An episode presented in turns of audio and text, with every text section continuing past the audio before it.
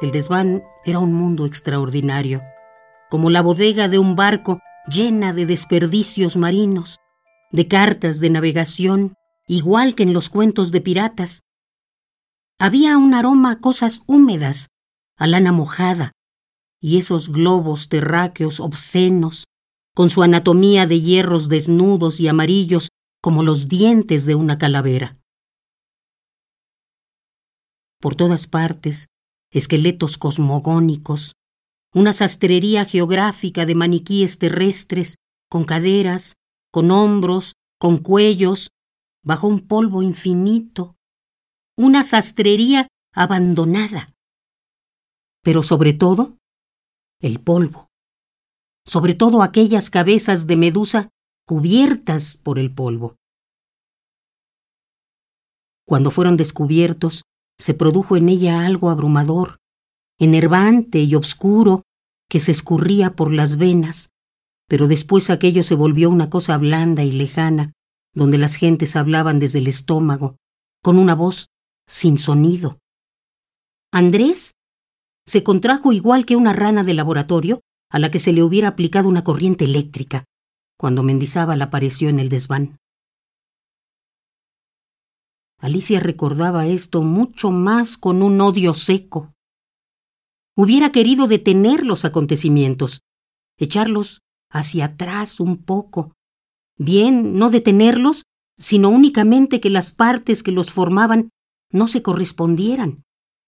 La cabeza de un caballo en el cuerpo de un león, alguna de esas deidades egipcias o un toro alado de Nínive. No importaba lo que fuese.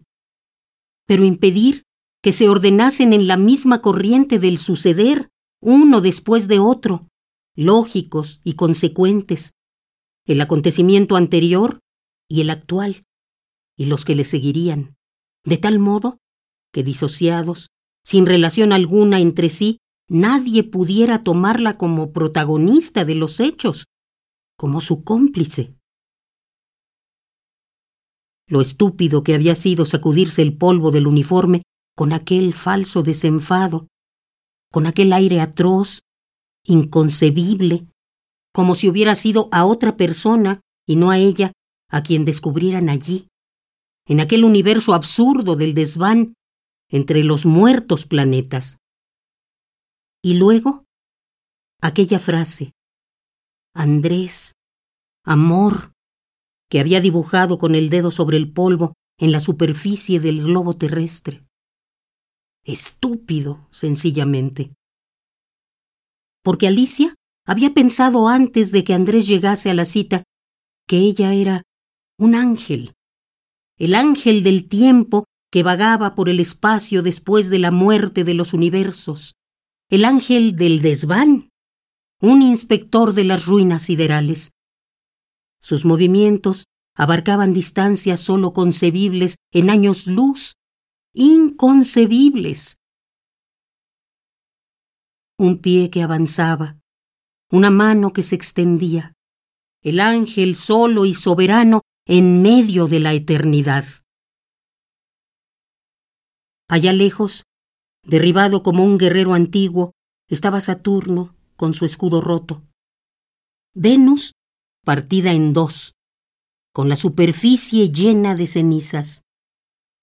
Marte sin mandíbulas, abierto, triste. Mercurio con los pies rotos, cadáveres quietos en la extensión sin nombre. Un silencio reinaba en el tiempo sobre aquel sistema abandonado. Las cosas, los muebles, las camas, las atmósferas, los ruidos, ya no estaban en ese orgulloso espacio.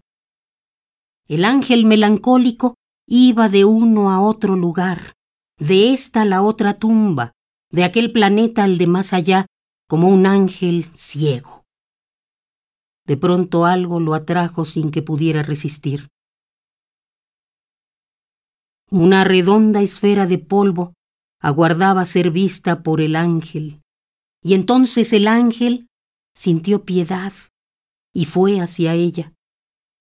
era el más muerto de todos los planetas, porque probablemente era el único entre todos que había visto y oído, el único que había contemplado a los demás y les había dado un nombre, un peso, una dimensión, un sitio, el más sabio y triste de todos los planetas. El ángel del tiempo miró con pena profunda a esta culpable esfera cuya muerte parecía ser la más amarga de todas. En otro tiempo, estuvo poblada por unos animales impiadosos y ciegos que hablaban y lloraban, reproduciéndose tercamente con una esperanza llena de furia. De todos los cadáveres del universo, ese era el más necesitado de compasión a causa de sus culpas.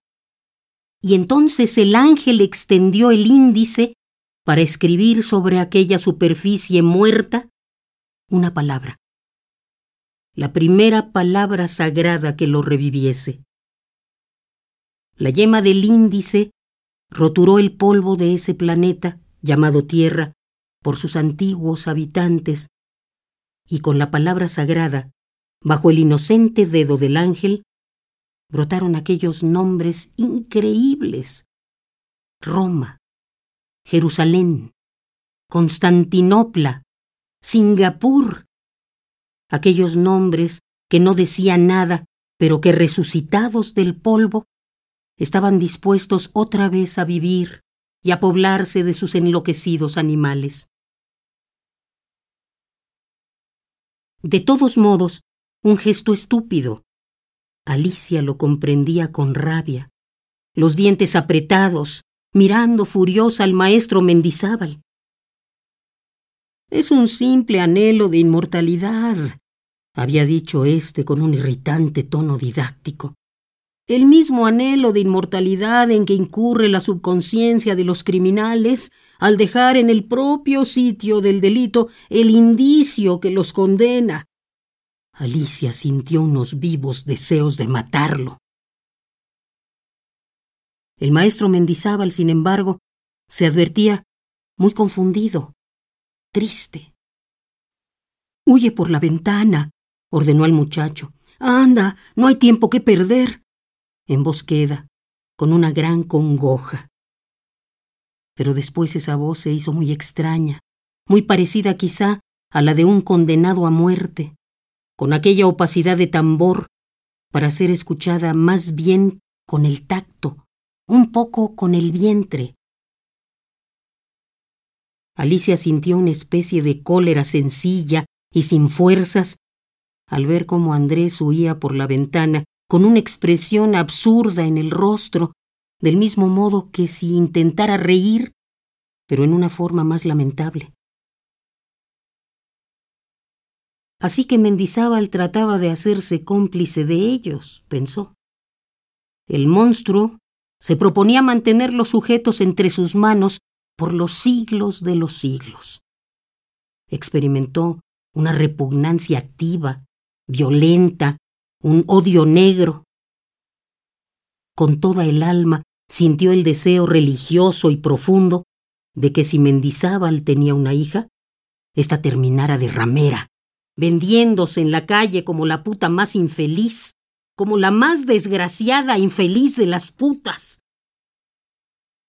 Ha sido una imprudencia, dijo Mendizábal, con algo más bien que parecía una fatiga indecible. Una verdadera imprudencia. Alicia se sentía desfallecer de ira.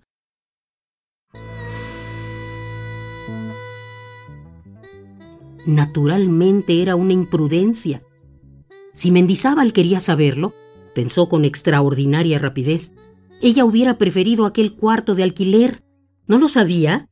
Aquellos muebles mal pintados, aquel cuarto con sus muebles húmedos y roñosos, con todo eso, su olor a loción barata, la horrible basinica en el interior del buró, el piso amarillo congo y la dueña gorda y equívoca que le hacía guiños de inteligencia cada vez.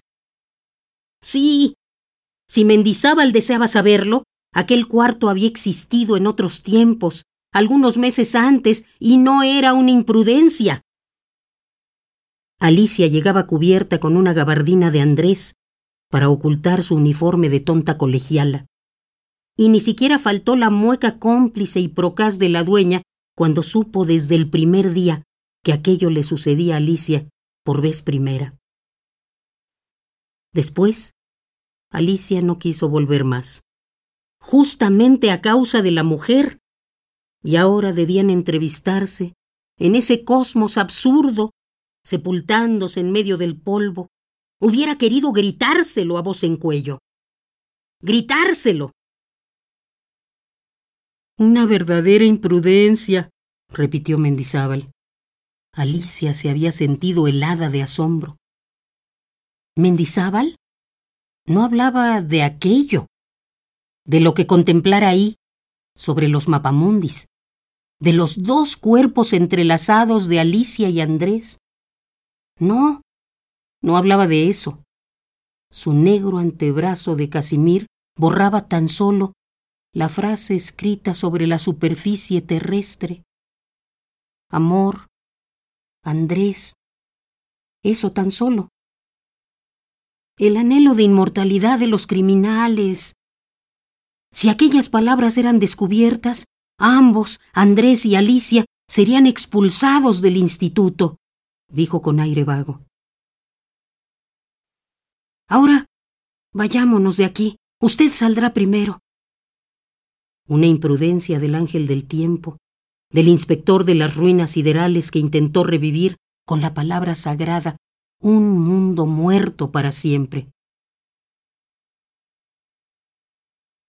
Pero antes de que Alicia diera un paso, ambos quedaron inmóviles de terror.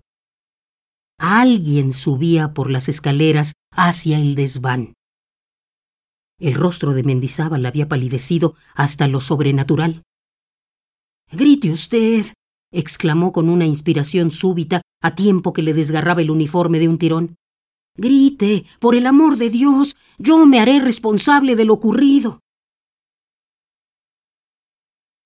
A partir de ese instante, la voz comenzó a salirle muy rara, desde muy lejos y muy adentro, del mismo modo como ocurre con ciertos agonizantes, con ciertos cadáveres antes de morir cuando todavía conservan vivas algunas partes superiores del cuerpo, la cabeza, los ojos, y la voz ya viene, desesperada y colérica, de abajo, de las partes muertas, con una desesperanzada cólera del otro mundo. El empleado que acudió a los gritos de Alicia tuvo una mirada quieta, horrorosamente con los ojos sin movimiento, iguales a los de un saurio fijos hasta el vértigo sobre el maestro Mendizábal, atravesados por una aguja amarilla como en la mariposa de un coleccionista. Con exactitud, voces que salían de abajo, de la parte inferior del tórax, aunque el empleado no era una cosa blanda y lejana como después fue todo lo demás. No era eso, ni probablemente nada, pues lo blando y lejano de los acontecimientos radicaba en la naturaleza de las voces, y él no articuló un sonido, ni siquiera el más leve rumor. Las mandíbulas juntas, idénticas a una llave de tuercas. Su primer impulso sin duda fue golpear al maestro Mendizábal. Sin duda eso fue. Alicia trató de sentirse inaparente, subterránea. La extraña impresión de que las voces salían desde el fondo del estómago. Y ella era un instrumento auricular, una placa vibrátil a través de cuya desconocida materia se alteraba el tono de las escalas, no precisamente salido del ser humano, sino de algún pedazo de madera, un tono grave, bajo, desde las profundidades de una catedral vacía. En aquellos instantes la enervó el instinto involuntario de sustraerse, de no ser de no estar ahí en medio de aquellas esferas y aquellos mapamundis aterradores. Vayamos a la oficina del rector. Creyó escuchar al maestro Mendizábal, blanco como un muerto, la voz desde lo profundo de una tumba. El empleado aún tenía la piel pálida hasta las náuseas cuando el maestro Mendizábal descendió los escalones con cierta solemnidad heroica, con cierta altivez de ajusticiado. Luego, ya en la oficina de la rectoría, dijo algunas palabras ininteligibles mientras señalaba al maestro trémulamente, con una mano que no era suya, que no podía ser suya. Mucho más que palabras, en rigor una especie de signos que se comprendían de golpe. Unos signos que podían comprender incluso los habitantes de cualquier otro planeta. Estaba segura que el empleado no habló. Era imposible.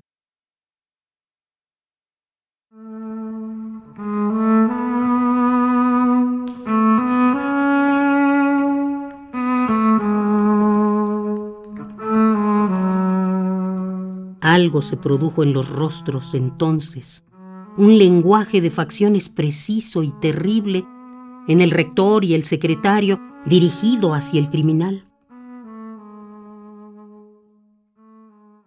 Reconozco mi falta, musitó Mendizábal, y acepto de antemano el castigo que se me aplique. Algo sonreía con infinita indulgencia y tristeza en sus ojos. Y entonces el rector le volvió la espalda con un desdén trémulo y enfermizo. Se le llamará al consejo del instituto. Puede retirarse, exclamó. Se hizo un silencio enmarañado y confuso, en tanto Mendizábal se retiraba, arrastrando los pies, sumamente vencido y ausente. ¡Monstruo! había exclamado su padre después, cuando fue llamado al instituto.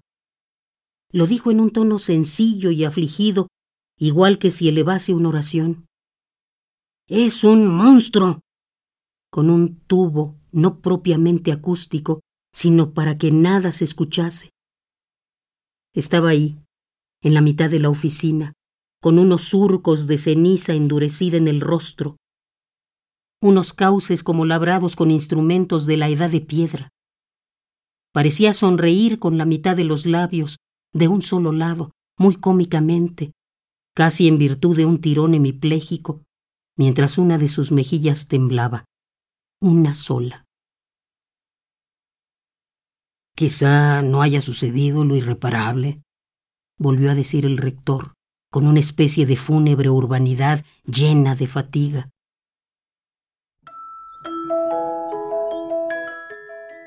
Pero ese no era su padre, especialmente una cosa como su padre, sentado en la mecedorcita de la alcoba, el rostro entre las manos con una mancha negra de luz en la punta charolada del zapato.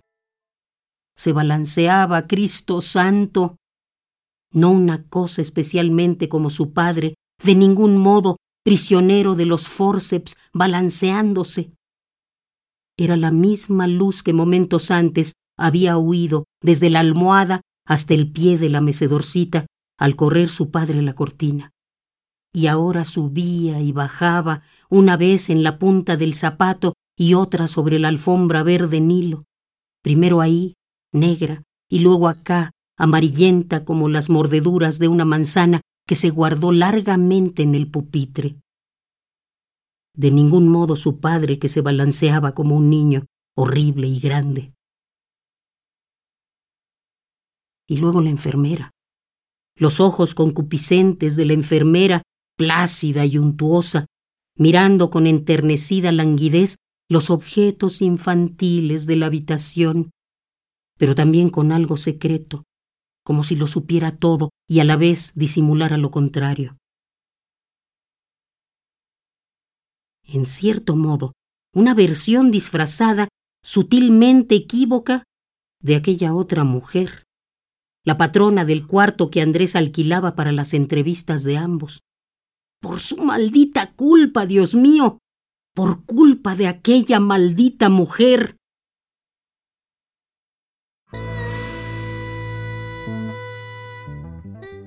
Andrés salía primero y luego Alicia lo seguía una hora más tarde. Era un cuarto horrible, con las paredes empapeladas y una figura corpórea de la Inmaculada Concepción en la cabecera de la cama. Igual que una muerta. La nariz transparente, rosada, como en el tío Reinaldo. Consistía en un busto de tamaño natural, inclinado sobre la cama, para velar por el sueño de quien ahí durmiese. Y eso daba la impresión entonces de que el resto de su cuerpo estaría cruelmente empotrado, aprisionado en el muro, torturándose a sí mismo con un misterioso placer alucinante que denunciaban las dulces facciones, la mirada angélica, las mejillas como una pálida manzana. Sin embargo, aquel era el cuarto verdadero de Alicia, al que sí pertenecía del todo, inalienablemente, su cuarto. Un papel tapiz decolorado por el sol, enfermizo, cuyo dibujo consistía en unas franjas que debieron ser violeta, verticales, punteadas de moscas. El lavamanos, cuyo soporte de hierro lo hacía parecer como un arácnido. El cielo raso pintado con arabescos dorados. Y la basinica. Sí, la basinica, aquel pequeño y redondo vientre sucio. La mujer se introdujo en el cuarto después de unos minutos, cuando Andrés se había marchado, aquella mañana de la tercera entrevista. Igual que la enfermera, la misma mirada inaparente, lúbrica y luctuosa a la vez. Dueña del secreto, dulce, la Inmaculada Concepción. Él no lo sabrá. Tu muchacho ese no lo sabrá. Tú podrás quedarte aquí después de que él se vaya. Entonces vendrá uno que otro amigo mío, decente, por supuesto. Dijo que sí, para poder escaparse sin riesgos, y aquel cuarto se perdió para siempre. Culpa de la maldita mujer. Y luego, todo esto, luego esa alcoba de niña.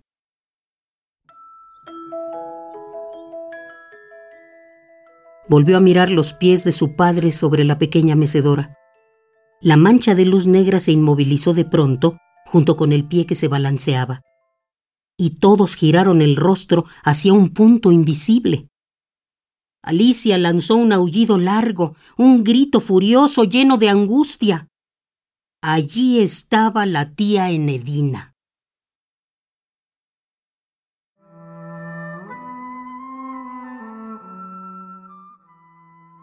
La tía N le acarició la frente con una indecible ternura.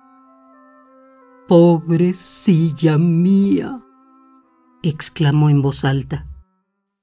En su rostro se retrataba el más profundo dolor Alicia recordó a aquel tristísimo caballero cuando la muerte del tío Reinaldo, que inclinado sobre el féretro parecía rezar, pero que a cambio de eso no hacía otra cosa que injuriar al muerto. Se estremeció. Grandes lágrimas rodaban por las mejillas de la tía N, al grado de que todos se sintieron transidos de la más amarga pena. El padre, vuelto de espaldas hacia un rincón, la mirada fija, sin comprender, sobre el friso de conejos que corrían unos tras otros en una forma que le pareció obsesionante, se mordía los labios, tratando de contener a duras penas los sollozos. La enfermera rompió a llorar con un hipo comedido y lleno de agradecimiento. Por su parte, el rector, Después de mirar hacia el padre, se puso en pie para reunírsele. Sin saber qué hacer o decir, puso la palma de la mano sobre el hombro de su amigo y lanzó un hondo suspiro. Pero, gracias a quién sabe qué diabólico mecanismo, ese suspiro, nuevamente, volvió a resultarle de satisfacción, lo que le hizo finalmente encogerse de hombros con un aire desesperado. La tía N se inclinó sobre Alicia y su voz apenas audible se hizo suave, dulce, arrulladora. Llora, hija mía, descarga tu alma. A mí no me engañas. Llora, pequeña puta desvergonzada. Llora, que yo no te traicionaré. Alicia sonrió con alegría casi involuntaria. Sobre toda la superficie de la tierra, la única persona capaz de descubrir con una sola mirada su secreto era la tía N, la tía Enedina, la viuda legítima, quien había pronunciado por fin a su oído la palabra justa una de las cuantas palabras sagradas que tiene el lenguaje humano para expresarse.